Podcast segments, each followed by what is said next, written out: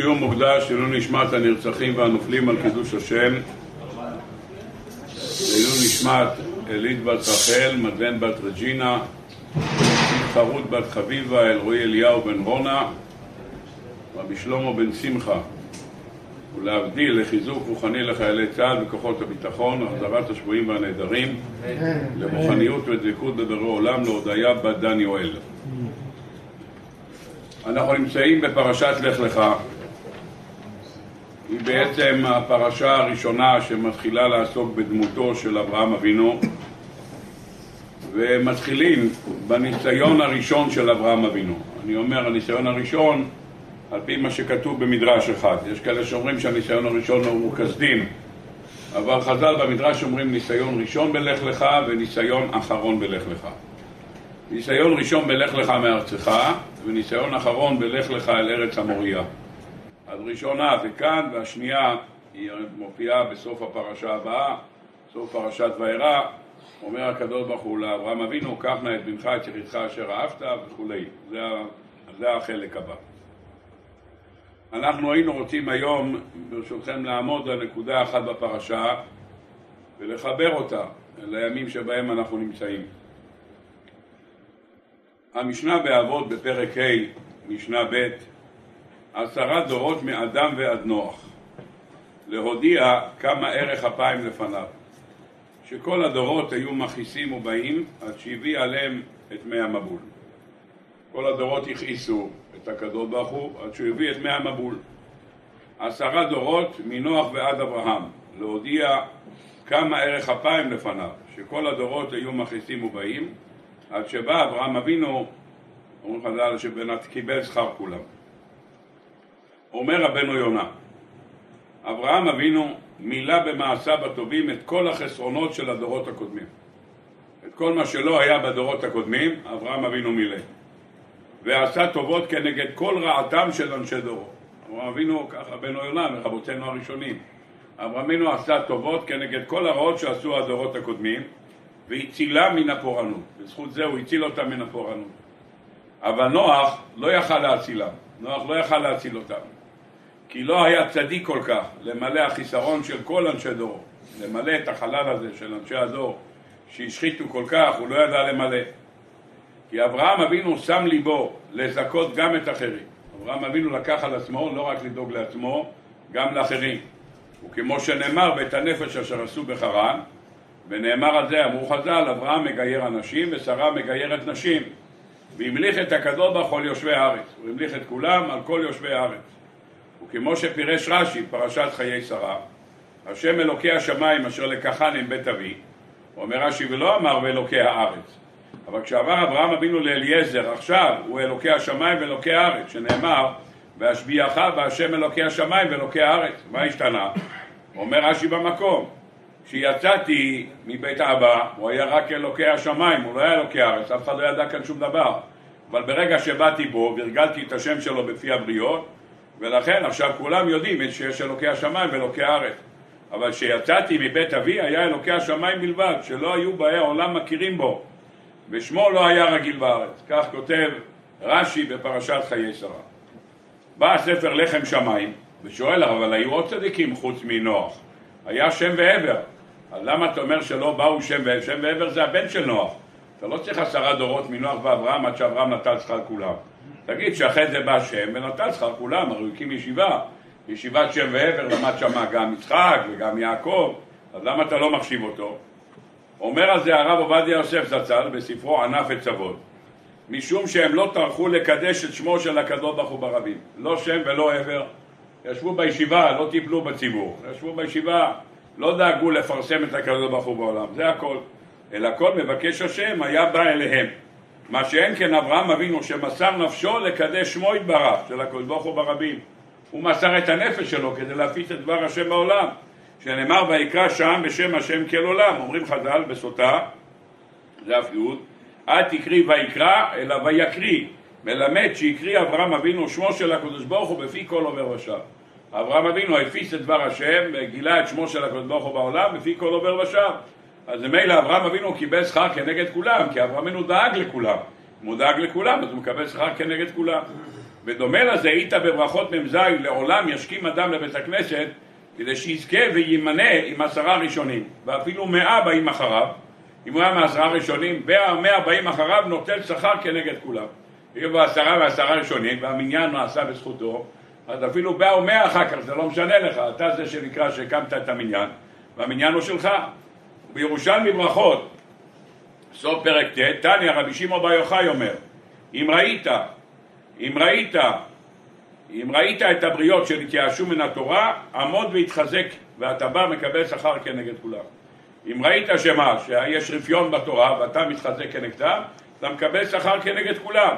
וכן נאמר, עת לעשות לשם, הפרו תורתך. הפרו תורתך, אתה עוצר את הלימוד שלך, משום עת לעשות לשם. אותו דבר אומרים רבותינו, זה אותו יסוד, אומרים רבותינו, גם בנושא הזה כתוב בפסוק, צדיק התמר יפרח. מצד שני כתוב, כי ארז בבנון יפגע. אז מה זה, כצדיק התמר יפרח או כמו ארז? מה החלוקה? מה התשובה? ארז הוא יותר גבוה מתמר, הוא עולה הרבה יותר גבוה, אבל ארז לא נותן פירות. יש אדם שיושב ולומד לבד, הוא עולה ומטפס לגבעות, אבל הוא לא נותן משלו לאחרים, הוא יושב ועולה לבד, מגיע ב6 בבוקר, הולך לוותיקים, ואומר את התפילה 7:30, מ7:30 עד שעה 23:00 יושב ולומד, לא מכיר שום דבר, חוזר הביתה, ישן 5 שעות, ממשיך הלאה, זה הסדר יום, הוא יודע את כל התורה כולה, איפה שתשאל אותו. הוא עולה כמו ארז, אבל הוא לא נותן פירות לאחרים, כי יושב ולומד, כמובן שהשפעת התורה שלו מגינה. אבל תמר עוצר את הגדילה שלו, כדי לתת פירות לאחרים, אז הוא לא לומד מה שהוא רוצה, אז אם צריך אז הוא לומד גם פרשת שבוע, ואם הוא צריך אז הוא מלמד גם ילדים קטנים, הוא עושה את זה, בינתיים אתה יכול ללמוד באוהלים ונגעים, אתה יכול ללמוד דברים גויים. הוא אומר, לא רוצה ללמוד נגעים ואוהלות, אני רוצה ללמד תורה לאחרים. אם למדת התורה הרבה, אל תחזיק טובה לעצמך, כי לכך נוצרת כדי להעביר את התורה שלך לאחרים. עד כאן הדברים. טוב, אברהם עשה כנגד כולם, ולכן הוא נתן שכר כולם, כי הוא לא רק דאג לעצמו, הקים בתי תמחו, התפתח בעירות, כל מה שאברהם אבינו עשה את זה כדי שידעו מי זה הקדוש ברוך הוא. פתח זה, אמר מי שלא מברך משלם, ומי שמברך לא משלם, אז אפשר לחסוך, מי שלא מבטל לברך, בבקשה, 700 שקל, ארוחת צהריים. נו, ארוחת צהריים 700 שקל, בטח במדבר, מה אתה רוצה, שאני אביא לך גנרטור ויעשה לך כל הקר וזה, מה אתה רוצה בחינם, זה עולה כסף הכל. יפה מאוד, אין שום בעיה, אבל יש לך אופציה. תגיד ברכת המזון, עד אזן את העולם כולו, אזן את הכל, זה הכל. אומר לו, מה זה? אומר, תגיד תודה רבה שמי שזה שלו, מי זה שלו? הנה, יושב למעלה, דבר איתו, תגיד לו תודה רבה. וכך הוא הפיץ את דבר השם בעולם. פתח בעירות, הבעירות עלה בחינם. כל המלכויות לקחו כסף על הבעירות שהם חפרו. כל ליטר שאתה מוציא החוצה, אתה משלם. אברהם פתח בעירות, לא עשה שום דבר. יש לו רק תנאי אחד, היה לו פליירים ליד הבעירות, פליירים של הידברות, פליירים של הנדמה, של עונג שבת, וכל מי שבא לקח פלייר, עד שהוא לוקח לשקוט את הצאן, לוקח זמן. מה יעשה שם? אז לא היה אייפונים בשביל ויעבר השם, כל אחד מעביר מה שיש שם, לא היה. אז מה עשה? קורא אלונים, ומתחזק בעבודת השם, ועושה עוד עבודות. זה התפקיד של אברהם, הוא חיפש כל מיני דברים, כדי שאנשים יבואו אליו, וילדי כך יקראו על הקדוש ברוך הוא וידעו, לנתק אותם קצת מהכפירה. אז זה הכוח של אברהם אבינו, שנתן שכר כולם. עד כאן דברי רבנו יונה, עם הביאור של לחם שמיים וענף עצבות. מביא הרב עובדיה יוסף זצ"ל, בספר שלו ענף עצבות, פירוש של המגיד מדובנא. ראיתי את המגיד מדובנא בפנים, הוא מעתיק אותו מילה במילה, מופיע המגיד מדובנא פרשת נוח. שם זה מופיע אוהל יעקב פרשת נוח, אבל לא הייתי מגיע אליו בלי הרב עובדיה יוסף, אז אני מזכיר את שניהם ביחד, כדי להביא גאולה כפולה. דוד המלך אומר בתהילים מזמור ק"י, עמך נדבות ביום חילך, ואחרי זה כתוב לך טל ילדותך. זה הפסוק שמופיע תהילים ק"י. אמר הקדוש ברוך הוא לאברהם אבינו, עמך הייתי בעת שהתנדבת לשמי לרד לכבשן האש ולקדש מברבים. הוא אומר, ירדת לכבשן האש, הייתי איתך. כידוע לכולם שהמלאך של האש רצה ללכת לצנן את זה, אמר הקדוש ברוך הוא נפל בכבודי, גמרא במסכת פסחים, אומרת הגמרא, הוא נפל על זה, אמר הקדוש ברוך הוא יחיד ואני יחיד, אני ארד להציל את היחיד, גמרא מפורסמת. ביום חילך, ביום שכינסת לי כל אותם חילות ואוכלוסים, כולם באו לראות איך שזרקו אותך לתוך כבשן האש, ולא קרה לך שום דבר, ועשית מזה, וכולם באו והתגיירו, והיה מזה חגיגה גדולה, והרבה קידושי שמיים. אומר לקדוש ברוך הוא, תודה רבה לך, לך טל ילדותיך, לפי שהיה אברהם אבינו מתיירא ואומר, שמא יש בידי עוון, על שעבדתי עבודה זרה כל השנים הללו. יש בידי עבירה, שעבדתי עבודה זרה. למה? יש מחלוקת בין חז"ל, בין כמה הכיר אברהם את בוראו. דעה אחת מופיעה גם בגמרא נדרים, בגיל 3 הכיר אברהם את בוראו, שנאמר עקב אשר שמע אברהם בקולי, חז"ל עקב זה 172, אברהם אבינו נפטר בגיל 175, אז 172, זה 3 שנים הכיר את בוראו. בגמרא, באותו דבר במדרש, תחילת לך לך, אומר המדרש, רב לוי אמר, בן 3 הכיר את בוראו, רב חנין ורבי יוחנן אמר, התערביו, בן 48 שנה הכיר את בוראו. יש ברמב"ם בן 40 שנה הכיר את בוראו, לא משנה כרגע, 3, 4, 40, זה לא כך משנה לנו הדברים האלה, רק דבר אחד, אם זה בן 3, אז הוא לא עבד עבודה זרה. בן 3 אין לו שכל להבין מה זה, אבל נדבר שאם אתה מדבר בגיל 40 או בגיל 48, זה בגיל ש48 ודאי, כי כתוב שהוא הוכיח את אנשי דור הפלגה. בדור הפלגה היה בתו-תו-קו-צדיק-וו, תו-תו-קו-צדיק-וו זה 1996, אם 96 אברהם אבינו נולד ב-1948, ה-1948 ועוד 48 נותן לנו תו-תו-קו-צדיק-וו, אז זה סימן ש-48 הוא ניהל ויכוח עם אנשי דור הפלגה, אז ודאי שהוא כבר הכיר את בוראו, כי הוא ניהל ויכוח נגדם, אז זה 48, כך מביאים חז"ל שבמדרש, זה החשבון שלהם. אברהם אבינו עבד עבודה זרה, אחר כך הוא שיבר את הסלמים של אבא שלו, אבל למעשה הוא עבד עבודה זרה באותם ימים. פחד אברהם אבינו, מה יהיה עם כל זה שהוא עבד עבודה זרה? עבד עבודה זרה, לא פחות ולא יותר. אמר לו הקדוש ברוך הוא, לך טל ילדותך. שמה? אמר לו אברהם הקדוש ברוך הוא, אל תירא, מה הטל הזה פורח, אך עוונותיך פורחים. מה הטל הזה סימן ברכה לעולם, אף אתה סימן ברכה לעולם. נו, מה אומר הקדוש ברוך הוא? אל תירא, כמו שהטל הזה פורח, הוא מתעדה, זה לא נמשך הרבה זמן, אותו דבר גם אתה, העוונות שלך פורחים. מה אתה לזה סימן ברכה לעולם, גם אתה סימן ברכה לעולם. שואל המגיד מדובנא, אבל אני לא מבין. מילא אם אתה אומר לו, עוונותיך פורחים, הלכו העבירות האלה, בסדר, מחילת עוונות, זה בסדר גמור. או שבוך הוא מחל עוונות, מעביר ראשון, אדם מתגייר, כתינוק שנולד דמי, והכל בסדר גמור. אבל להגיד לו שהעבודה זרה שלו זה ברכה לעולם, הוא אומר, זה דבר לא מובן. מה אתה ברכה לעולם, אף העבודה זרה שלך ברכה לעולם. מה, לא הבנתי, מה עבודה זרה של אברהם אבינו ברכה לעולם? עבודה זרה זה כללה, מה זה ברכה לעולם? כך שואל המגיד מדובנא. במקרה שלו זה הייתה ברכה. למה? עבדת את העניינים של תרח, ואז בסוף עבדת את הקדוש ברוך הוא. כן, אבל למה זה ברכה לעולם? אז תגיד שכל אחד יעשה עבירות, זה ברכה לעולם. השאלה, מה הברכה לעולם שמונחת כאן בעבודה זרה של אברהם אבינו? זו שאלה ששואל המגיד מדובנא. אז הרב עובדיה זצ"ל אומר תשובה, שמה שמונח שם, אומר רב, זה שהוא עשה תשובה מאהבה. וזה שהוא עשה תשובה מאהבה, אז זה כמותל. כי תשובה מהירה, אז לא הופכים להיות שגגות, אבל תשובה מאהבה, הוא אומר, זה הופך להיות זכויות. אז זה ברכה, אז זה כמותל. ככה הרב עובדיה אומר תשובה יפה מאוד. המגיד מדובנא אומר תשובה מאוד מאוד מאוד מרתקת. באמת משהו יפה, בעניין יפה יפה. טוב. כתוב בתורה, אומרת התורה, הוכח תוכיח את עמיתך. אומר המגיד מדובנא, מה זה הוכיח את עמיתך? הוא אומר, אם אתה רוצה להוכיח מישהו, תוכיח מישהו שהוא ברמה שלך. מישהו ברמה שלך. כלומר, תוכחה של אדם גדול לאדם קטן לא תתקבל. למה? הוא נמצא באברסט, הוא מוציא אחד מן הזבל, הוא אומר, מה יש לך להוכיח? אתה יודע מה אני עובר? אתה יודע, המשנה אומרת, אל תדון את האדם, אז תגיע למקומו. מה אתה יכול לדון אותי? מה אתה יודע מה הניסיונות שלי? אתה בור השם, גדלת באברסט, אתה בן אחר בן של הבן אחר בן, עד הבעל שם טוב, ואתה נמצא הכל למעלה. נו, אז בחייך, מה אתה רוצה מהחיים שלי? נולדתי במקום שאין בו כלום, ושם גדלתי, אז מה אתה תואמן? מה התביעה? אז לכן אומר, מה אתה יכול להוכיח אותו? זה לא ברמה. לכן אומר הפסוק, הוכיח תוכיח את עמיתך, מישהו מה שנקרא, איתך ויחד, יש לך שפה איתו.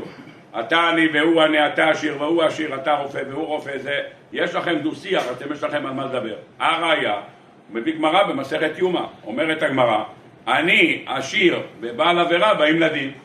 אומרים לעני, למה לא למדת תורה? מה אתה מדבר בחייך? מה זה למדתי תורה? מה אתה יודע? מה אני עובד מהבוקר עד הלילה, בקושי זה יוצא 7:30 מהבית, 8 מגיע לעבודה, עובד 8 בערב, שכר מינימום, לא יודע כמה זה 35 שקל, מקבל 420 שקל ליום, צריך לפרנס 8 פיות, יש לי בבית. מה אני מרוויח? מה יש לי 8,000-9,000 שקל, עוד לא התחלתי את החודש. אמרתי כבר את המשכורת, על מה אתה מדבר בכלל? בקיצור, אז יש לו בעיות, יש לו קשיים. אומרים לו, את מי אתה מביא לו? אם השיר יבוא לדבר איתו, לא אני תגיד מה אתה יודע מה זה להיות עני, יש לך מושג מה זה? שאם אתה לא עובד שעה אחת, אין לך מה לאכול לחם יום אחד, אתה לא יודע מה זה בכלל. מה מביאים לו ראיה? כלום היית יותר עני מהלל? למה מביאים לו אני מהלל? לא מביאים לו אחד שהוא עשיר, לא מביאים לו רבי אלעזר בן חרסום, מביאים לו. את רבי הלל אז אוקיי, מה מביאים לו? היית אני ממנו, הרוויח טראפיק ביום, חצי טראפיק נתן לאנשי ביתו, וחצי טראפיק נתן לשומר בית הכנסת. א' כל צריך ללמוד שפעם להיכנס לבית הכנסת עלה כסף, זה לא כמו היום, שמשלמים לך כסף רק תבוא. פעם עלה כסף להיכנס, לשלם לגבי, לניקיון, לחשמל, לערובות, צריך שלם, אין דבר כזה, בא לבית הכנסת, יש לך כרטיס, אתה רוצה מושב בית הכנסת, 2,500 שקל קבל מושב בית הכנסת, אם לא תפלל בבית, פעם לא הדברים כאלה, כל דבר עלה כסף, חצי טראפיק, מה זה חצי טראפיק? עשיתי חשבון, נגיד 200 שקל הוא הרוויח ליום, אבל הוא לא עבד כל היום, הוא עבד רק חצי יום, הוא הלך ללמוד חצי יום, אז חצי יום הוא עבד, עבד לגזור עצים, זה היה חוטב עצים, חצי מזה נתן, 200 שקל ליום, 100 שקל נתן בבית, נו, 100 שקל מה אתה קונה? אתה קונה 3 חביל לחם, עולה לך 17 שקל, וקונה קופסה ריבה ועוד אחד, קופסה גבינה גדולה של כזה, עולה לך עוד 10 שקל, נכון?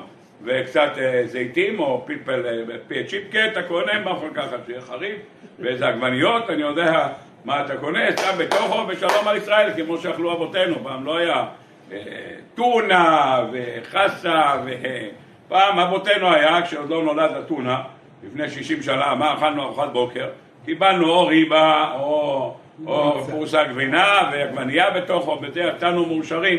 בראש חודש, ההורים שלי עליהם השלום, נתנו לילדים מתנת ראש חודש, פרוסה גבינה צהובה, זה היה משמעות ראש חודש, בן פורת יוסף, קיבלנו, גרבות זה קיבלנו גבינה צהובה, והיה לנו קשר טוב עם המוכר, אמרתי אם אתה יכול, פעם לא היה חבילות, היה כזה בלוק, אתם זוכרים, היה חותך, היינו תעשה טובה לכבוד ראש חודש, תן אחד שחתיכה ראויה להתכבד, שיהיה בטוח חלבי, לא בערך ככה. משהו חזק בן פורת יוסף. אבל זה מה שהיה לנו, זה היה החגיגה שלנו בראש חודש, מה, היה לנו איזה מושגים במשהו, זה המינימום, אז אם תבוא להוכיח עשיר ועני, הם לא מדברים על מה התוכחה, איפה יש לך נקודת חיבור, מה נקודת חיבור, לכן מה, לוקחים אני כמותו, שיש שם מה שמרוויח זה המינימום, 100 שקל הלך הביתה, 100 שקל הלך לבית הכנסת, כרטיס כניסה, ושבת אחת שלא היה לו כסף, כי הלוך הכל הלך הביתה, אז איפה הלך ללמוד? הלך ללמוד על הגג, ישב על הגג, לילה שלם, רבותיי, רק תחשבו על זה. עולה כסף להיכנס לשמוע את שמעיה ואבטליון לית שבת מאחרי התעודה עד הנצח המה. עד עלות השחר. תארו לעצמכם, חורף, שבת נכנסת 5:30, 4:30, שבוע הבא כבר כניסת שבת 4:30, לא השבת הקרובה. שבת אחריו, 4:30 כניסת שבת, גמרת תפילת ערבית, אתה בבית כבר ב6:30, גמרת 6 אתה כבר בבית, ברוך השם, 1:30 אתה כבר, הנה לך דרשה, יש דרשה, עוד חצי שעה, 6:30 אתה כבר בבית, ברוך השם, נו, גמרת לאכול, כמה זמן אתה אוכל? 8:30, עד כאן, ברוך השם, עם הזמירות, עם הפיוטים, עם מה שאתה עושה, את כל המזמורים אתה יכול להשאיר בשעה, 8:30. 8:30 אתה הולך לבית מדרש, מתי הנץ החמה? הנץ החמה יהיה אז, בשבוע הבא יהיה בערך ב6, משהו כזה, מתי מתחילים? 5:15 מתחילים, נו בסייעתא דשמיא. אז יש לך שיעור מ8:30 עד 5:30, תעשה חשבון בן פורת יוסף, ואנשים נשארים ערים, דרשה של שמעיה ואבטליון, דרשה בליל שבת להישאר ערים, אתם יודעים מה זה ליל שבת? אני בקיץ מסרתי בעבר שיעורים בליל שבת, היה מתחיל ב-11 בלילה. 11 בלילה, למה שבת נכנסת ב7:30, עד שחזרת הביתה 9, אחת משהו 10:30, 11:45, רצחת בכנסת 15 שעה, 11 התחיל שיעור, הרבה 30 אנשים ישבו, 35 אנשים ישבו, לא משהו גדול, אבל אנשים רצו לשמוע. אמרתי, כמה זמן לקח עד שכולם תקשרו עם מהלכי השרת? כמה זמן אתם חושבים לקח עד שכולם, יש כאלה שהתחילו ככה, ויש כאלה שהתחילו ככה, ויש כאלה שהתחילו ככה וככה, מתי היה טוטלוס? כל ה-30 במצב תקשור סופים עם מהלכי השרת. 15 דקות, 20 דקות, כולם ישנים, יכלתי ללכת הביתה, אף אחד לא יודע שהלכתי, ולא ידע, בשכבה ובקומה, שום דבר. יכלתי ללכת, הייתי בא בבוקר לבסיקין, מוצא חתק מהם על אותו תנוחה, בפורת יוסף, לא קרה שום דבר. רק מזל שתמיד לקחתי את אחד הילדים שיישאר ער ויישאר בעמידה, שלא יהיה בחינה של אמירה לנוכרים, כולם נוכרים שם, זאת אומרת שלא יהיה אמירה לנוכרים. בקיצור, זה מה שהיה בשבת, בכנסת של שמעיה ואבטליון ישבו האנשים על הגג ושמעו שיעור, והלל הזקן שלא היה לו כסף, תשכב למעלה על הערובה בחורף, וירד עליו שלג ברום 300 מטר וחצי לפי רב חיים נוער. לפי רב חיים נוער, חזוני זה 1.80 מטר. ירד עליו גובה של שלג, בסיביר לא יורד כל כך הרבה שלג. ירד עליו לילה אחד. יש לנו מושג כמה אהבת תורה, כלום היית אני כמו הלל, עשית פעולות כמו הלל, לא. העשיר אומרים לו בא לדין, מה אומרים לו? בבקשה, לך היית רבי אלעזר בן חרסום, אמרו עליו שיש לו פה ושם ונכסים בים וביבשה ובתי מלון ומה, הכל יש לו ברוך השם. ומה, וישב ולמד, היית עשיר כמותו, מה יהיה אם העני הוכיח את העשיר או אחי יושר את העני? אומר, מה יגידו, אין איזה שום דבר, למה? אם יגיד העני לעשיר, למה אתה לא לומד? למה תגיד מה זה? למה אני? יש לי עסקים באוסטרליה, ויש לי עסקים בגיברלטר, ויש לי עסקים בהונולולו, ופה ושם, ושם בוקר, ועכשיו באוסטרליה כבר יום חמישי, ואיפה שמה זה עוד לא נכנס יום רביעי, ופה יש לי שמה, וכאן אני מדבר ב2 בלילה, ושם 3 בבוקר, וזה מדבר פה, וזה לא מתעורר, וזה באמצע שחי, וזה באמצע מלחם, מה אתה מדבר שטויות בחייך?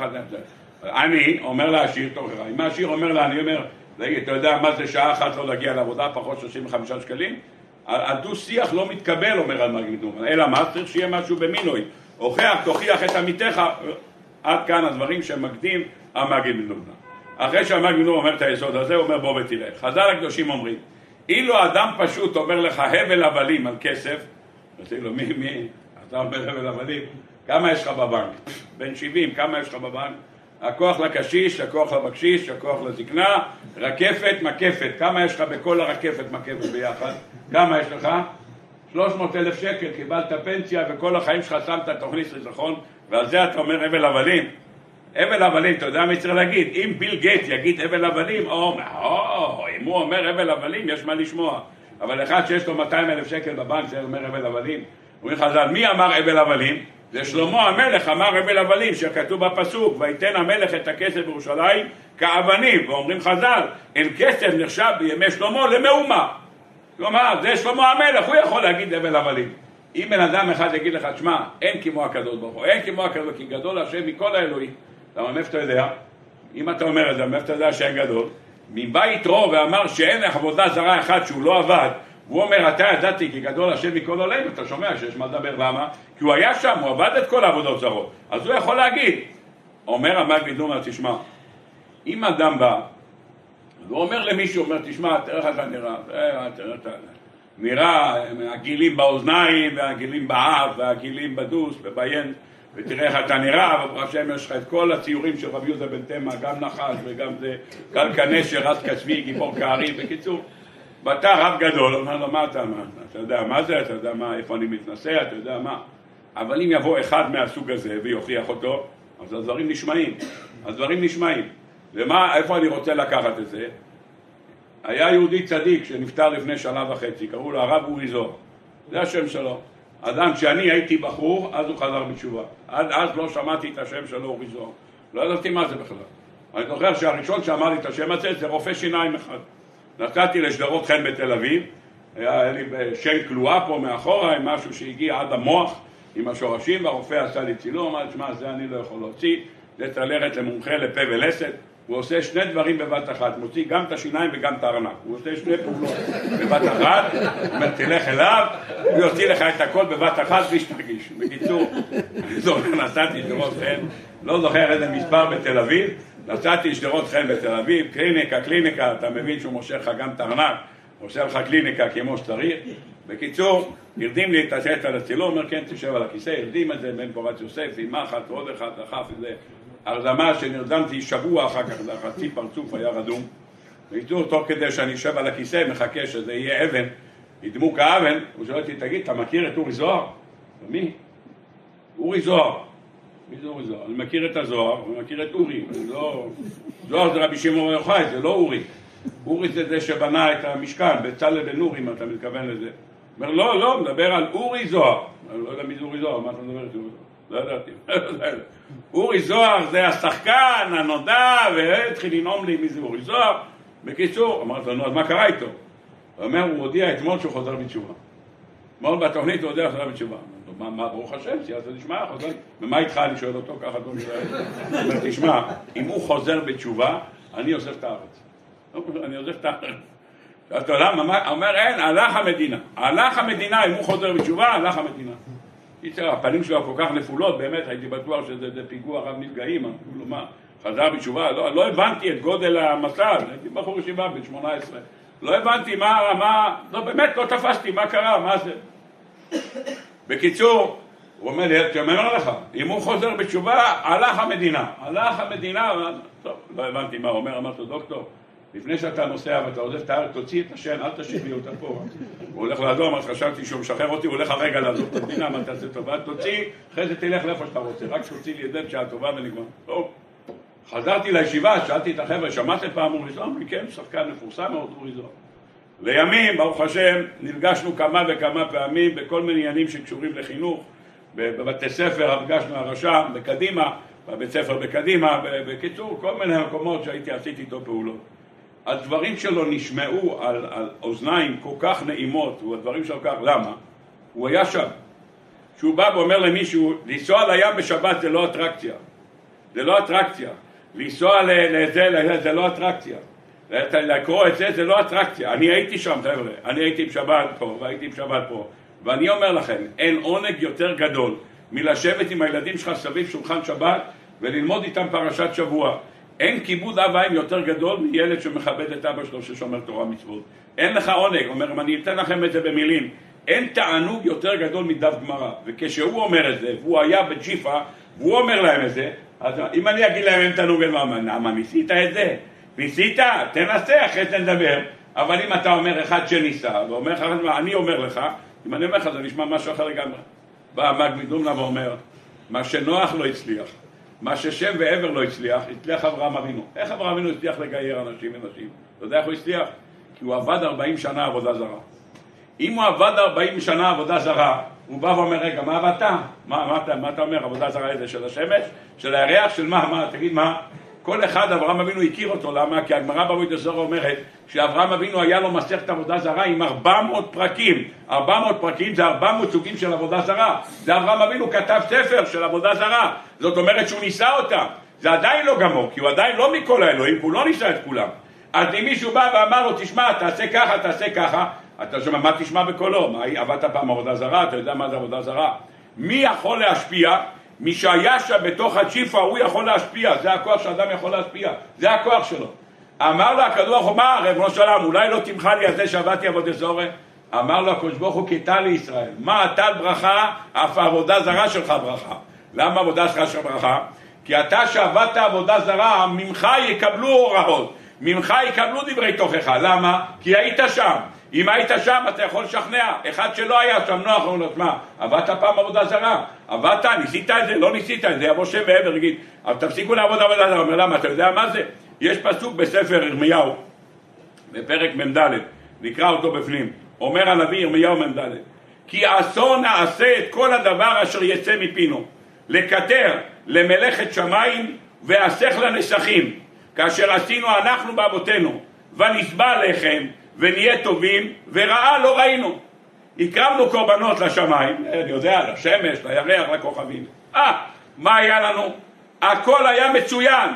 נסבע לחם, היה לנו לחם, היה לנו הכל, ורעה לא ראינו, רק טוב היה לנו, שעבדנו עבודה זרה. ומאז חדלנו, מהרגע שהפסקנו לעבוד עבודה זרה, הפסקנו לקטר למלכת שמיים, והסך לנסכים, חסרנו כל. מהרגע שהפסקנו, מאז מה נהיה? רק צרות נהיו. רק צרות נהיה חסור. הבנת?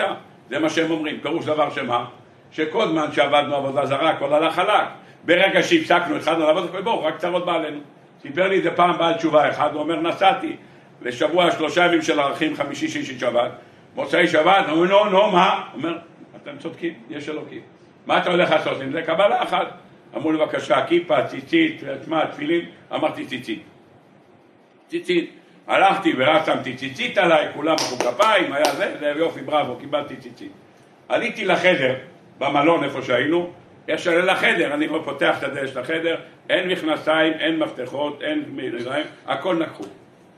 אמרתי מלון שלם, רק קיבלתי עול מצוות, דש ממך, אהלן שלמה, ברוך הבא, הלך המכנס, אין מכנסיים, אין כרטיסי אשראי, אין כסף, אין מפתח לבית, אין מפתח לאוטו.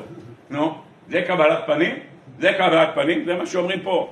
עד שהיינו חילונים, הכל זרם, אף אחד לא גנב מכנס, אף אחד לא גנב, רק קיבלתי לעצמי לקבל ראש המים, קיבלתי מיד, חתרנו כל, זה מה שכתוב כאן. מה התשובה? אברהם אבינו בכוח הזה, הוא זה שיכל לשכנע. אמר לו הקדוש ברוך הוא, כמו טל, כמו שהטל סימן ברכה, זה שעבדת עבודה זרה, חוץ מזה, שעשית תשובה מאהבה וזדונות הופכים להיות זכויות, אבל יש איזה עוד מעלה, זה כמו טל, למה אתה תוכל להשתמש בעבודה זרה? לקטר מה? לגייר אנשים ולגייר נשים, וזה מה שנאמר, אברהם נטל שכר כולם, למה? כי אברהם היה לו כוח שכנוע, למה לא לנוח? נוח לא יכל לשכנע אף אחד, למה לא היית שם? אם לא היית שם, איך אתה יכול לקבל? נכון, כשאדם מדבר, אז כתוב שכל מי שיש בו יראת שמיים, דבריו מתקבלים. אבל זה ודאי לא אחד שהיה שם וחי את החיים האלה. אתה רואה שהדברים שלו מתקבלים הרבה יותר טוב, כי הייתי שם, אז הבנתי מה מונח כאן. טוב, אלה הדברים שיש לנו כאן בסייעתא דשמיא. אני רוצה ברשותכם לדבר על נקודה אחת בפרשת השבוע. האמת היא היינו צריכים פעם לעשות את זה, ואולי עוד בואו יזכה אותנו. לדבר כל שבוע מפרשת לך לך עד סוף פרשת ויחי, יש לנו 10 פרשיות.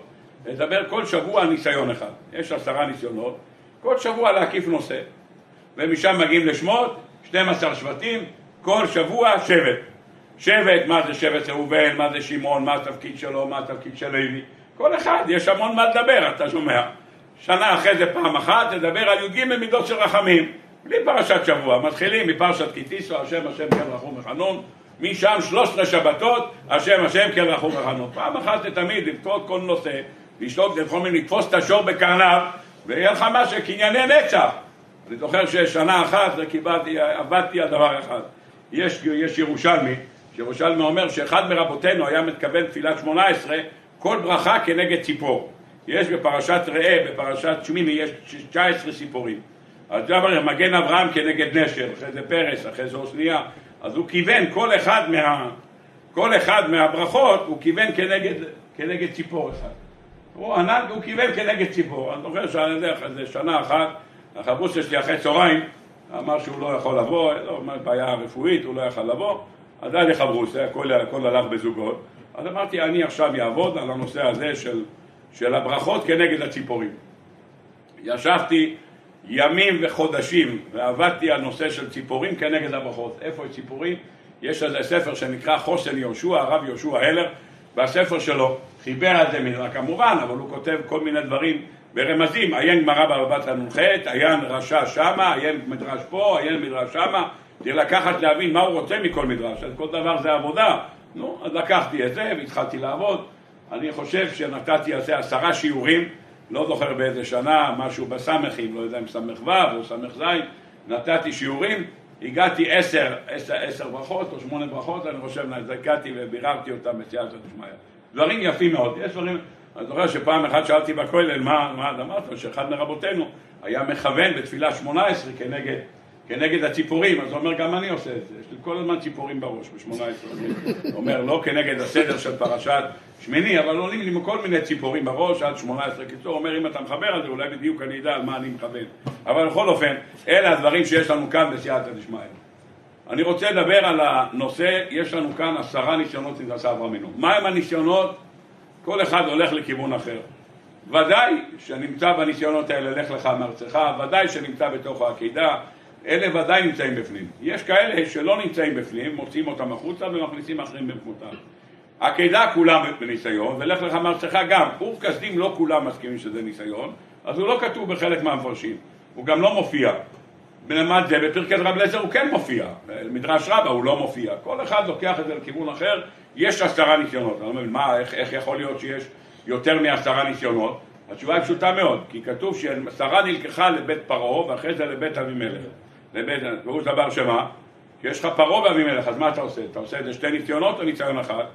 רובם עושים את זה 2 ניסיונות, פרעה 1, אבימלך 2, יש שאומרים נלקחה לבית פרעה ואבימלך, אז נמל, אם אתה מכניס את אבימלך ביחד, אז יש לך חור אחד, אז מה החור? אז מכניסים, כן מכניסים את אורקזים, חלק מכניסים את קבורת שרה, אחרי העקידה, כל אחד לוקח את זה בדרכו שלו, לא ניכנס עכשיו לעניין הזה, אני רק רוצה לקחת ניסיון אחד בעזרת השם. הניסיונות יש להם מטרה אחת, הניסיון יש לו מטרה לרומם את האדם, זה המטרה שנקראת ניסיון, כמו שכתוב, עשה לך נחש ושים אותו, נס, ניסיון זה מלשון נס.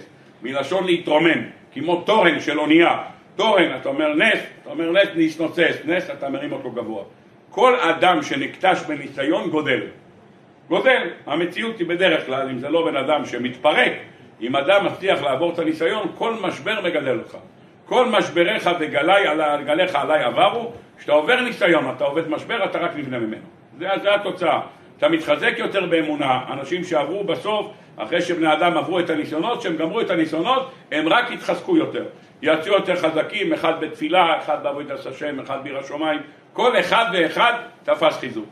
10 ניסיונות התנסה אברהם אבינו, כותב לנו רב חיים מבלוש בספר שלו, אי אפשר להיות אבא אם אתה לא עובר ניסיונות. אי אפשר לקבל תואר אמא אם אתה לא עובר ניסיונות. אבא, אברהם אבינו, יצחק אבינו, יעקב אבינו, הם אנשים שקיבלו תואר אבא רק אחרי ניסיונות. אין ניסיונות, אין תואר אבא. אין ניסיונות, אין תואר אמא. אמא זה רק אחת שעברה ניסיונות. אצל שרה, הכרה עד גיל 90 שנה. אז יש לך כל אחד בניסיונות, לך לך מארצך, לעזוב את הבית של ההורים, לעזוב את הכל, ללכת לגור, זה ניסיונות קשים מאוד. כל אחד בניסיונות שלו, לכן הוא נקרא. רבקה נלקחה מבית בתואל ולבן, וגלבה בגיל 3, ועברה את כל הניסיונות עם בעל, שיצחק אבינו שהיה פחד לדבר איתו, במגיד מבלוש אומר, שמהפחד אף פעם לא דיברה עם יצחק אבינו, והיה מידה של פחד יצחק, רק אם יצחק פנה אליו אז היא ענתה, היא אף פעם לא פנתה אליו, מרוב הפחד, מהיראה שהייתה מיצחק אבינו, מהמורה שהיה מהאדם הזה, כל כולו קדושה, אז היה פחד לדבר איתו. רבקה עברה את הניסיון שלו, גם הכרה עד גיל 23, כדוע לכולם, התחתנה עם יצחק, הוא היה בן 40, ילדה אותה בגיל 60, היא הייתה בת 3, 20 שנה הייתה הכרה, וכל הניסיונות שלה, אז מרי יעקב אבינו אשתם אוהב יעדה, אבל יש לך גם את עיסה בבית, עיסה בבית, כולנו יודעים שזה לא מתנה כל כך נחמדה, עיסה בבית, בעיקר שבעלה התעבר, בגלל נשותיו של עיסב שעשו בבית על האש והקטירו קטורת. ובוודאי, רחל ולאה, ודאי שעברו ניסיונות. אז לאה שלא ידעה בכלל שלא תתחתן עם יעקב, נשרו ריסי עיניה מרוב דמעות. רחל אימנו נפטרה בגיל 36, היום יום ההילולה שלה. בגיל 36 היא נפטרה, 36. לאה הפטרה היא נפטרה, זה אמבולנס, לא יודעת. קיצור 36, זה הזמן שהיא נפטרה. לאה אימנו נפטרה לא הרבה שנים אחריה, נפטרה בת 44. יעקב אבינו קבר את שתי נשותיו, הם היו נשים מאוד צעירות. האישה הראשונה נפטרה ליעקב אבינו, היה בן 99, היא נפטרה 8 שנים לאחר מכן. נשים צעירות מאוד, אבל יעקב אבינו עבר ניסיונות. כל אחד מהם עברו ניסיונות. בלהה וסלפה לא נקראות אמהות. למה לא נקראות אמהות? כי הם לא עברו ניסיונות. שום דבר, הם באו פרנג'י, היו עוזרת של בלהה, שהייתה של רחל, ואחת של לאה, ראו שלא יודע, היה תיקח אותם, הכל בסדר גמור. היא לא נקראת ניסיון, לא נקראת אמא. למרות שאשתו של יעקב אבינו, נכון? לכן, אף על פי כן, יעקב אבינו לא קרא לאישה, אפילו לא ללאה. אתם ידעתם כי 2 ילדה לאשתי, מי זה 2? אומר הרמב"ן, רק רחל אימנו, אותה בשבילה ירדתי, ובשבילה התחתנתי, לא ירדתי למצרים בשביל לאה. ירדתי למצרים בשביל דבר אחד, בשביל רחל. בשביל זה ירדתי לחרן, לזה הלכתי לעבוד. התואר שנקרא בשם אמא, אבא, זה רק מישהו שעבר ניסיונות. למה? כי אבא מוריש לילדים. אבא נותן כוחות לילדים. 10 ניסיונות התנסה אברהם אבינו ועמד בכולם, נתן לנו כוח לעמוד בניסיונות. הכוח שלנו לעמוד בניסיונות נובע מכאן. זה שאברהם אבינו עזב את הבית שלו והלך לגור, נותן כוח לכל יהודי, כותב רב חיים מבלוש, לבוא ממרוקו ותימן ומפולניה ורומניה, לבוא לארץ ישראל, בעירום ובחוסר כל, לא אחרי השואה, נדבר לפני השואה, בשנת הצדיק, בצדיקי, בצדיק ח', בצדיק ת', בשנת השין שבאו לארץ, עזבו, לא אמרו לה, אל תבואו לארץ, אין פה מה לאכול, האדמה כאן חרוכה, לא גודל פה כלום, שום דבר, והערבים שותים פה, עזבו, תשארו שמה, אמרו, עזוב את הכל, אני חונן את ארץ ישראל. זהו, בא לפה, מאיפה הכוח לעזוב את הכל, מאיפה זה? מלך לך מארצך, משם הכוח מגיע. זה הכוח. לקחת את הילד שלך ולהקריב אותו, מאיפה הכוח? אברהם אבינו אומר, קח נא את בנך את יחידך אשר אהבת, נתן לנו כוח להתמודד בניסיון הזה. ולכן, כשהגמרא מדברת על חנה ושבעת בניה, כאשר הילד האחרון, שהמדרש אומר שהיה בן 30 חודש, אומרת לו אמא שלו, אל תסכים, תלך עם אחיך לגן עדן בשעה קלה, שיש לה 7 גופות בניילונים, שם שוכבים לידה, מה היא אומרת הילד הקטן? לך אצל אברהם אבינו ואמור לו, אתה עקדת 1 ואני עקדתי 7. אמר רב שר בישיבה, מה אמר? אמר דבר אחד. בזה שאתה עקדת 1, נתת לי כוח לעקוד 7. אתה נתת לי את הכוח לתעשייה הזאת, אז זה ממך מגיע. זה התואר שנקרא אבא, זה התואר שנקרא אימא, זה מה שכתוב כאן. טוב, אני רוצה לעמוד על ניסיון אחד. ניסיון אחד שקשור למערכה שאנחנו נמצאים כאן. מתחילת העולם, העולם עומד כבר 2030 שנה.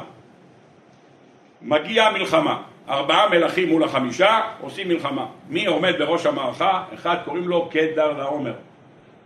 אמרפל מלך שנער וכו' וכו'. אמרפל זה נמרוד.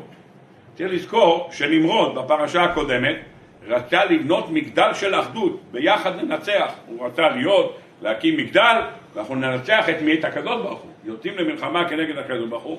איך מצליחים? בונים מגדל. לכן הקדוש ברוך הוא לא פגע אותם, הקדוש ברוך הוא יכל להרוג אותם. הוא לא הרג אותם, זה לא דור המבול. אף על פי שכל הבניין היה מרד, הוא נמרוד. מי זה אמרפל? הוא נמרוד. שאמר לאברהם אבינו פה לכבשנה אש, אז זה אותו דבר. זה נמרוד שהחל להיות גיבור ציד לפני השם. הוא הכריז מלחמה על הקדוש ברוך הוא. נמרוד ואברהם, זה באותו זמן, אחד מול השני. נמרוד ואברהם, אחד מול השני, אברהם מביא את דבר השם בעולם, נמרוד הוא אנטי אברהם. הולכים למלחמה. הקדוש ברוך הוא לא נגע בהם. למה הוא לא נגע בהם? כי היו שפה אחת והיו מאוחדים. היו מאוחדים, ביחד ננצח, זה היה שם, הם אמרו ביחד ננצח את הקדוש ברוך הוא. מה הוא כן עשה? בלבל להם את השפה, אף אחד לא הבין שפת רעהו, ואף אחד לא מבין את השני, אז התבלבל האחדות. נגמר האחדות, אף אחד לא שפה שפת השני, בזה זה נגמר. האדם הזה שהיה ראש לאחדות, העיר הגלת האחדות, עם המרפל, הוא היה ראש האחדות, הוא הראשון שיצד את היסוד של מלחמה. היסוד של האחדות שבא מהמרפל, הראשון שעושה מלחמה, והיא במי המרפל. איך זה מסתדר? אתה רוצה אחדות? אומר אחדות לפי, איך אומרים? אני אכתיב את התנאים לאחדות. אני אכתיב, אם אתם תשלמו מיסים, אתם תעשו מה שאני רוצה, אם אתם תעשו מה שאני רוצה, אז יש אחדות. אם אתם לא תעשו מה שאני רוצה, יהיה מלחמה. יפה מאוד. הרגו אנשים. רבותיי, אני רוצה להגיד לכם, אתם חושבים שדור אחרי דור המבול, ודור הפלגה, היו בטח פה 3.5 מיליון, 4 אנשים, מיליון אנשים. אני רוצה לעדכן אתכם, שבזמנים ההם, ילדה אישה בכל יום ילד. כל יום ילד. מדרש פרשת נוח. רבונו נתנו הנחה ואמרו 1 ל3 ימים. 2 ילדים בשבוע. זה רבונו. לפי 2 דעות במדרש, כל יום אישה ילדה. ברוך השם. מה אתה חושב? צריכים להחזיק אותו? אתה אוכל מטרנה וצריכים להחזיק אותו? לא. הוא יצא מרחם אמו, יצא והלך כמו חתול. כמו עז. עז ברגע שיוצא מרחם אמו, נכון? מה עושה אחרי שהאיזה? הטילה... המליטה הוולד, מה? כמה זמן לוקח עד שהאיזה עומדת? 3 דקות, 5 דקות, נאמן, יפה מאוד. אומר המדרש, היה אימא, אומרת לילד של המותק, תעשה טובה, גש פה למגירה, תביא לי מספריים. והייתה אבימה מספריים, הייתה חותכת את חבל הטבור, הייתה שמה לו ילקות, והבחור הלך לבית ספר, עם נעליים מספר 42. לא אכל, לא גרבר, לא בננה, ולא אכל יוגו. ישר קיבל גזר. גזר. על ההתחלה אכל גזר, למה? היה לו שיניים, בומבה, איך שנולד, ישר ילקו את הביתה. מחורת הוא כבר לקח את אח שלו, בן פורת יוסף. נולד לו, כל יום נולד ילד, כל יום נולד ילד. באותו נגולת, קודם ביצה. בדיוק, זה מה שהגמרא אומרת, מסכת שבת, לעתידה אישה שתלד בכל יום. אומרת, אחת תמיד, מה? אמר לו, בוא, אני אראה לך, הרצי אותה החוצה, הראה לו תרנגולת, אמרנו, בבקשה, יש כל יום. כל יום, הכל טוב. רבותיי, למדנו מכאן, שמה שהיה בעבר, יהיה בעזרת השם לעתיד. בתורה כתוב, ילד את הפרשה, ואחר כך ויולד בנים ובנות. שאלתי מישהו כמה, אמר בטח 3 בנים, 7 בנות, כמו אצל יתרו, 7 בנות. ו3 בנים, כמו אצל נוח. אמרתי לו, למה? ויולד בנים ובנות, 58,000. מה? למה לא? למה לא? אם כל יום ילד, כמה זה בשנה? 365. אז ב10 שנים, 3,000 שנה, ב20 שנה, יש לך 10 שנים של 3,000. נו ברוך השם בסייעתא דשמיא, 20 שנה, 7,000 ו3,000, 10,000. לא גמרו ללדת בגיל 50, בגיל 50 רק התחילו ללדת. מתי גמרו? 900 שנה! עוד חי עוד 700 שנה, ויולד בנים ובנות, תעשה חשבון בבקשה, יש לך, תעשה חשבון. 365 לא ייגמר לך במחשבון הקטן, לא ייגמר, האפסים יעופו החוצה, לצד השני. כל משפחה, בן פורת יוסף. 500,000, 700,000, בן פורת יוסף. יוצאים למלחמה, 1, 4 מלכים מול 5. מיליוני חיילים יוצאים למלחמה. ויבוא הפליט ויגד לאברהם העברי, מה הוא בא? אומר לו, שמע, נשבע אחיך. השבוי היהודי הראשון שנמצא בעולם, אדון לוט. מי בא להודיע? הפליט. מי זה הפליט? אוג מלך הבשן, על פי מה שרשי מביא, פרקי הדבלי זה כתוב, המלאך מיכאל. המלאך מיכאל הוא בא להודיע לו, גם מביא את זה בעל הטורי, יפה מאוד, הוא בא להודיע לו. הגיע המלאך מיכאל, ומגיע לוט, ואומר לו, תשמע, אומרים חז"ל, למה הוא בא? שלא תחשבו שהוא עובד בצלב האדום. מה פתאום הוא הגיע? מה פתאום הוא הגיע? הוא רצה את שרה. הוא אומר, תלך למלחמה. הוא ידע שילך למלחמה.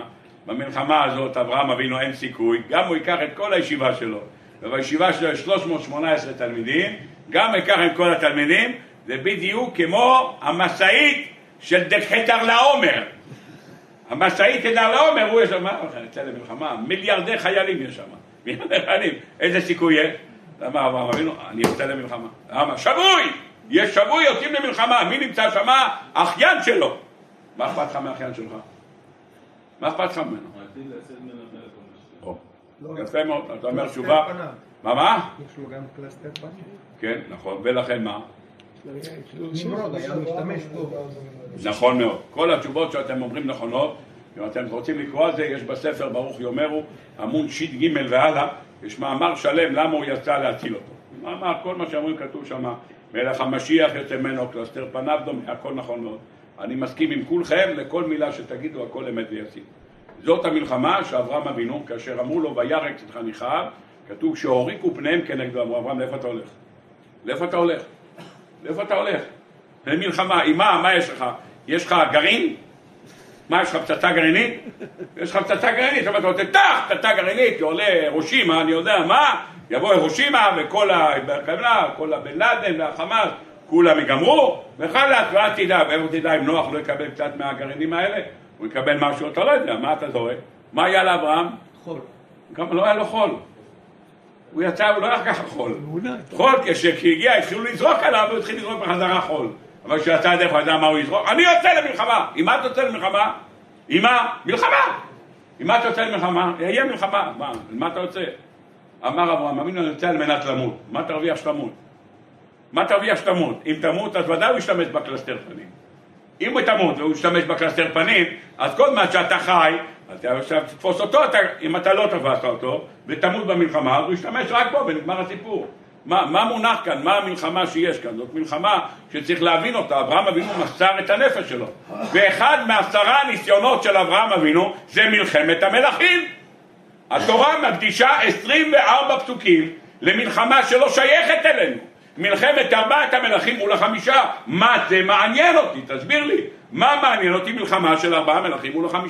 תסביר לי מה כל הנושא הזה בכלל קשור אליי הנושא הזה.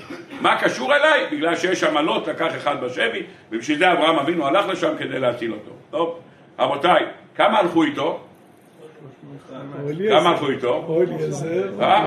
טוב, בתורה כתוב שיצאו איתו 18,300 וירדוף אדם. אם כתוב 18,300, לא צריך להיות כתוב וירדפו אדם. מה זה וירדוף? בת של אליעזר. אז רק אליעזר, ואברהם אבינו לא רדף. גם אם היה אברהם צריך טוב ירדפו. טוב, אז יש דבר מעניין. אחד המפרשים שם מופיע ביפה תואר אומר, אברהם אבינו לא נחשב כרדף, הוא הרמטכ"ל. החייל זה אליעזר. רמטכ"ל אומר לא, הוא רק נותן הוראות, הוא לא נרדף. אז מי רודף? הוא נותן רק, הוא מדרבן את החיילים, הוא אומר לאליעזר, קדימה לעבודה, תדרוק, יופי ברבו. אבל הוא לא עושה עבודה, הוא הרמטכ"ל. יפה מאוד. אז זה שאברהם אבינו, הוא לא... אז מי הלך? רק אליעזר, כך אומר לך, זה תואר אני חושב ראשון, יפה מאוד. רבותיי, אז התורה כותבת 318. יודע הצדיק לומר שהגמרא במסכת נדרים ל"ב אומרת, לא 318, היה אליעזר, גימטריה 318. רבותיי, מה, הוא נלחם מגימטריה? איפה מצאת שאומר, אתה אומר, לא, גימטריה, לא הבנתי, זה נכון, זה גימטריה, אליעזר הוא גימטריה, נכון מאוד, אבל מה, איך לא הבנתי, איך אתה מחבר גימטריה? כתוב בפסוק, וישמע אברהם כי נשבע אחיו, וירק את חניכיו, ילידי ביתו, 18,300. וירדוף אדם, כתוב ילידי ביתו, לא יליד ביתו, ילידי ביתו. אז זה לא אחד ולא שתיים, יש הרבה. אז לך הדבר הזה לא מובן. חוץ מזה כתוב, שבסוף המלחמה, מה כתוב? רק חלק כחלק הנערים אשר הלכו איתי. ועוד מה? אלה, והנרש כל ממראים בכלך. היו עוד נערים. אז תחליט, היה אליעזר, היה נערים, מה כתוב? כתוב בפסוק אחרי זה שם, שהוא רדף, הוא ועבדיו ויקם. והיה עבדיו, אז לא מבין עד מה אתה מדבר. כולם מנסים להבין איזה אליעזר, נכנס פה אליעזר בכל התיק הזה, אבל ודאי, היה כאן אליעזר. טוב, אני רוצה בעזרת השם לעמוד על נקודה נפלאה מאוד, מה שמונח כאן בכל הפסוק. הנה כתוב כמה פסוק.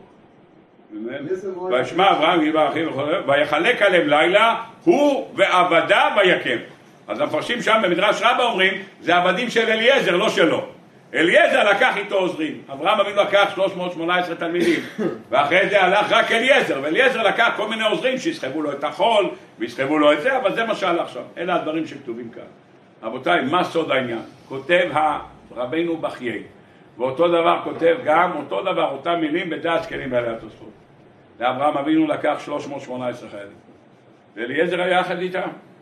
רק מה? לפני שיוצאים למלחמה, כתוב בתורה שצריך להכריז להם ולומר, מי האיש אשר בנה בית חדש ולא חנכו ילך וישוב לביתו, פן ימות במלחמה ואיש אחר. מי האיש אשר נטע כרם ולא חיללו, פן ימות במלחמה, מי שבנה בית, יופי, הכל מאוד. אברהם אבינו אמר, מי האיש הירא ורך הלבב, מה זה הירא ורך הלבב? הירא מעבירות שבידו, אמר מי שיש לה עבירות שילך הביתה. שמעו את זה, אמרו, אני יודע שאתה עבירות, אין לי עבירות, הלכו הביתה. מי היחיד שנשאר בלי עבירות? אליעזר. אז זה היה 318. אומר הדס כלים בעלי התוספות, היה בהתחלה 318, אז מה קרה? באותו רגע שאברהם אמר להם, מי האיש? כולם ברחו, נשאר רק אליעזר, אחד נשאר, כך כותב גם דס כלים בעלי התוספות, בדיוק כמו רבינו בחיי, אותה מילים, מי שירצה יעיין שם בפנים, יגידה לקרוא את זה בפנים, וירק את חניכיו, שאמר להם אברהם, למלחמה אנו יוצאים, מהאיש הירא מהעבירות שבידו, ילך וישוב לביתו. כיוון ששמעו כך, הלכו כולם הלכו הביתה, ולא נשאר עם אברהם, כי עם אליעזר עבדו. וכאן הוא כותב דבר פה. אמר לו הקדוש ברוך הוא לאברהם, הניחו אותך כולם, כולם ברחו, אל תדאג. חייך אני נותן כוח לאליעזר כנגד כולם. ייתן לאליעזר כאילו הוא 318 חיילים. רבותיי, אני רוצה לשאול אתכם, ו-318 חיילים זה אטרקציה? מה זה 318 חיילים? מה זה, אני לא יודע מה זה אוגדה, כמה זה 318? מה זה? גדוד? אפילו לא פלוגה. מה זה? גם לא גדוד. אז מה זה? אפילו לא פלוגה. כמה זה פלוגה? יותר. 200? לא. זה כמה גדודים? זה שני גדודים. כיתה. לא, כיתה זה. זה 12. יותר. יש כמה גדודים, 3 גדודים. טוב, בקיצור, לא יודע. זה כלום לא. גם אם יש 318 חיילים, מה החגיגה הגדולה? טוב. אני רוצה לומר יסוד, והיסוד הזה כתוב, יש המון דברים להגיד על זה, אבל אני אומר רק יסוד אחד, כי הזמן שלנו נגמר. אמרנו, אברהם אבינו התנסה ל10 ניסיונות. אחד הניסיונות שהאדם מתנסה, שהוא עושה למלחמה. הנה אנחנו יוצאים עכשיו למלחמה. יוצאים למלחמה שנקפתה עלינו, לא רצינו אותה, יוצאים למלחמה. ברוך הוא יעזור שיקצו כל החיילים לשלום, יחזרו לשלום. שהם יחזרו כל השבויים והנעדרים לשלום. בעזרת השם. אבל נקפתה עלינו מלחמה. במלחמה יש לך בעיה, אם אתה כוחי ועוצם ידי עשה לי את החיל הזה, או שאתה אומר הקדוש ברוך הוא עשה. זה השיקול היחיד. בדרך כלל בן אדם אומר, ראיתי את הנשק, מחבלים, קצרתי אותם, עשיתי ראשית הג'אז, קצרתי את כולם, בראבו, על מי עשה? אני עשיתי. חבר לידך עשה ככה, ולא עשה שום דבר, הכניסו לו כדור בראש והוא לא נשאר, אז זה לא שאתה עשית, אלא מה? הקדוש ברוך הוא אמר, אתה תעשה. ואתה הצלחת להרוג 15 מחבלים. החבר לידך ניסה באחד, ומיד בת צלף מאחורה וחיסל אותו. אז הוא לא עזר, היה לו אותו דבר, אותו עוזי קוראים לזה. אותו עוזי, אותו קלצ'ניקוב, אותו דבר שהיה לך, השתמשת בו. זה הלך וזה לא הלך. אז מי זה? אז זה לא שאתה עושה. זה הקדוש ברוך הוא כאן, כמו שאומרת הגמרא בעבודת זור, מלחמות אני עשיתי. כך הוא אמר לו, עשינו מלחמות! הוא אמר, אתם לא עשיתם מלחמות, מלחמות אני עשיתי. יפה מאוד. רבותיי, בואו נלמד ביחד. אברהם אבינו יוצא למלחמה נגד כל הסיכויים. על בסיס מה יצאת למלחמה? על בסיס מה? מי התיר לו? על בסיס מה יצאת למלחמה? לקדש שם שמיים. מצוין. החייל הראשון שיורה בך כדור בראש. איזה קידוש עשית? לא, זה שהולך להציל את לוט. הולך להציל את לוט, אם זה לא היה מצליח הפרויקט. להציל את לוט, אם יש לך מדויק איפה אתה נמצא באוגנדה, ואתה יורד שם אצל, קוראים לו נולולו, ואתה עושה מבצע, קראו לזה? אנטבה, יופי, אתה אנטבה, ויורד למשמה, והולך ויורד עם 4 הרקולסים, ובא עם מכונית שחורה, כמו שלדירה קוראים לו אידי אמין, ועשית ככה, ועשית וזה יופי, בראבו, וואו, עשית מבצע. אתה יודע איפה הם נמצאים, יש לך תרשים של שדה תעופה, יצאת, גם זה סייעתא דשמיא שהצליח ולא ירו עליך 700 חיילים, כל זה, הוא עושה מבצע, הקודש הרמו. ואם לא היה הולך המבצע, אז מה אתה יוצא, אתה יודע איפה השבויים נמצאים, על מה אתה יוצא למלחמה? ואיך אתה יוצא למלחמה? יש עיר תחתית, כמו שיש עיר עילית, יש טברי, יש עזה תחתית, יש מלמטה, איפה אתה נכנס? אברהם יוצא למלחמה נגד מלחנים, על מה? מה יש לך ביד? מה אתה יוצא? עם מה הוא יצא? עם תהילים. תהילים. יצא עם תהילים ביד. אומר הספר בתיים, ואברהם בן 75 שנה בצאתו מחרן, 75 שנה, מה אכפת לך בן כמה הוא? הוא אומר, אתה יודע איך הוא יצא? ביטחון גימטריה 75. אברהם אבינו יצא עם מידת הביטחון, עם זה הוא יצא. כל כך הוא רצה לבדוק איך הוא יוצא למלחמה. יש מלחמה, איך אתה יוצא למלחמה? יש גמרא, ואני אקריא, אמר את הגמרא בעל פה, מי שירצה יעיין, נמצאת בגמרא בסוכה דף ל"א. זקנה אחת באה לרבי נחמן ואמרה לרבי נחמן, ריש גלותא, העבדים של ריש גלותא, גנבו לי מהחצר קורות, והם יושבים בסוכה שגזלו ממני. סבתא זקנה. הוא אומר לה, רבי נחמן, אל תבלבלי המוח. אומרת לה, זקנה, סתם כל עלי סתם צועקת. אין לך אלא דמי עצים. חייבים לך, זה נקרא תקנת מריש. תקנת מריש, שאדם שגנב בלוק, גנב, לא היה בחצר שם הבלוק, הלך גנב אותו, שם אותו בקיר. בא אחד, פותח את המצלמות, לא, גנבת מני בלוק. אומר, נכון. אומר, אני רוצה את הבלוק בחזרה. אומר, את הבלוק בחזרה, זה כבר נמצוא, היה חסר לי בלוק. שמתי על זה יציקה, שמתי כבר שליחתה כל הזה, שמתי שליחתה, בליחתה, עשיתי ככה, בראבו, הקוד סגור. לא נותן לך בלוק. אומר, אני רוצה את הבלוק בחזרה. אומר, אז אני, קר בבקשה 5 שקל, לך לאיציק וצורי, מוכרים בלוקים, 5 שקל עולה אחד, תקנה, אתמול בערב אם הייתי, קונה, לא היה לי, לקחתי ממך, בבקשה, קח אותו, לא מוציא אותו מהקיר. לא מוציא, זה כסכנת מריש. אדם שקבע אותו בקיר, לא אומרים לו, תוציא אותו. למה? אחרת הוא לא יחזיר את זה בחיים. כך אומר, כך 5 שקל, תירגע. זה תקנה. אותו דבר אחד עשה לקח, גנב ממישהו קעד של צמר, ועשה מזה סוודר, אחרי זה אומר, חוט הזה שלי, אומר, נכון, זה שלך. ותפרום את זה, תן לי, אז הוא אומר, נא, תיגש פה לכל החיה, תקנה שם זה, תקנה זה, ותקנה לך צמר, אני לא מפריק את זה. זה תקנת מריש. באה גברת ואמרה, תחזירו את הקורות! אם אתה אומר, תחזיר את הקורות, אתה פוסל את הסוכה. זאת אומרת שאנשים יושבים בסוכה, זאת אומרת, אין לך אלא דמי קורות בלבד. כך אומר לרב נחמן. אמרה לו, איך אתה מדבר אליי? אתה יודע מי אני? אני נכדה של אברהם אבינו. אפשר לחשוב שהוא נכד של הורדוס. מה אתה יודע? מה זה נכד? אני נכדה של אברהם אבינו. מה אתה מדבר אליי? אתה יודע מי זה אברהם אבינו? הוא יצא למלחמה עם 318 חיילים. אז בבקשה, תן כבוד לזקנים. ככה אומרת הזקנה. אומר רב נחמן, עזוב אותה, צעקנית היא זאת, עזוב אותה. אין לך דמי עצים בלבד, יופי. זה הסיפור. כל המפרשים שוברים את הראש. מה רוצה הזקנה, מה את רוצה מאברהם אבינו, כל אחד ואחד בסיפור שלו. אני רוצה ברשותכם 2 דקות. רבי צדוק הכהן מלובלין, ספר דברי סופרים, אות ז'. אין ליהודי להתייאש משום דבר. רבי נחמן, אין ייאוש בעולם כלל. אין להתייאש משום דבר. ואפילו חרב חדה מונחת על צווארו של אדם, אל להתייאש מן הרחמים. וכן אדם שעבר עבירות הכי גרועות שבעולם, לא יקבל אותי. אין ייאוש, תעשה תשובה, תתקבל. גם אדם שקוע בעניין העולם הזה, לא יתייאש משום דבר לא. יפה מאוד. שכן האומה הישראלית נבנתה רק לאחר ייאוש. מתי אברהם אבינו ילד? מתי? שבוע הבא. השם פקד את שרה כאשר אמר, בין 100 שנה, בת כמה הייתה שרה? 90. ותצחק שרה בקרבה לממה, חבלותי הייתה לעדנה, ואדוני זקן. מה? שואל הרבי צדוק הכהן מלובלין, אם הקדוש ברוך הוא לא אוהב לעשות ניסים, כך אומרים שהוא לא רוצה ניסים. אם הוא לא רוצה ניסים, למה הם לא ידעו בגיל 60? אז אמר בגיל 48 הכיר את בואי, אלא בגיל 60. אומר לא, לא, רק 90 ו-100. אומר למה? זה אף אחד אומר, אין סיכוי ללדת 60 ו-100. באו לרופא, אמרו, דוקטור, אני בן 100, היא בת 90. אנחנו רוצים ללדת. יכולים לאמץ ילדים. אין ללדת, בגיל הזה אין מושג כזה. יפה מאוד. למה הקדוש ברוך הוא עשה את זה? וכי למה עשה את זה? רצה מאת השם שיהיה בניין האומה הישראלית רק לאחר ייאוש. רק שכולם יגידו, אין סיכוי, אז הוא מופיע. כל זמן שיש סיכוי, ברגע שבנה אומר, בנו של אדם, היוש קונה. כן. אומר, זה דבר, אני מתייאש מקום, רק אתה. אם אדם אומר רק אתה, אז אני מתערב.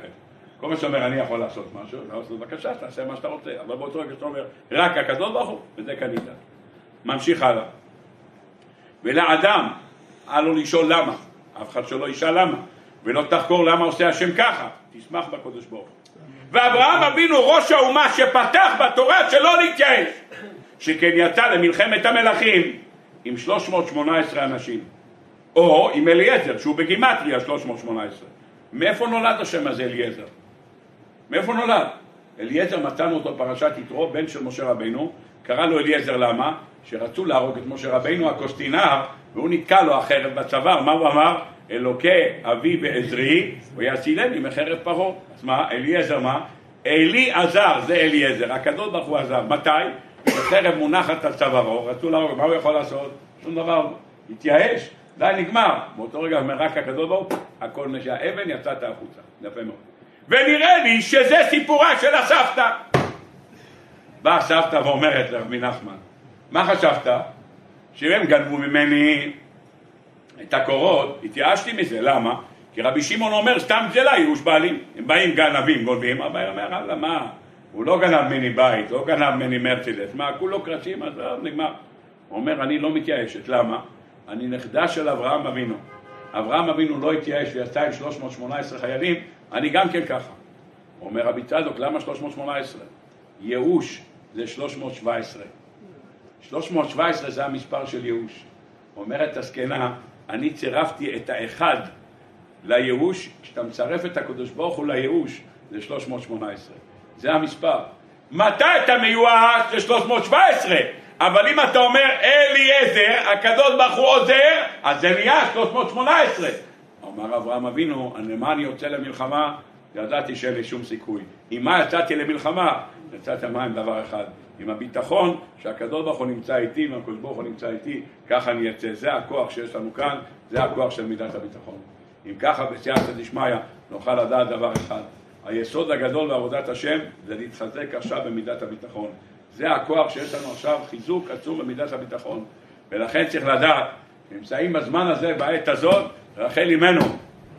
היא זאת שאמר לקדוש ברוך הוא, מני קולך מבכי, ועינייך מדמעה, כי שכר לפעולתך ושבו בנים לגבולם, זה הכוח של רחל אימנו.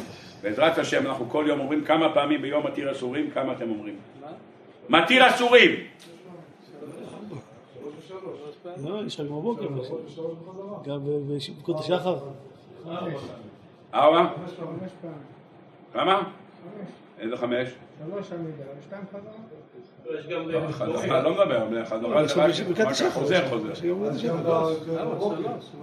לא יודע, בבוקר אתם לא אומרים, מוציא אסירים וחודר ענבים ועוזר דלים ועונה לעמו ישראל בעת שעה ובלילה. אתם לא אומרים מוציא אסירים שם, לא מכיר. ברדים אולי לא אומרים, לא בדקתי. אומרים יופי, אז כמה אסירים יש? אתה אומר ברוך אתה, השם אלוקים מלך העולם, מתיר אסורים. מה אתה מתכוון? מה אתה מתכוון שאתה אומר ברוך מתיר אסורים? מה? לא, בבוקר היום, לא, עוד לפני מלחמת מרכבות ברזל.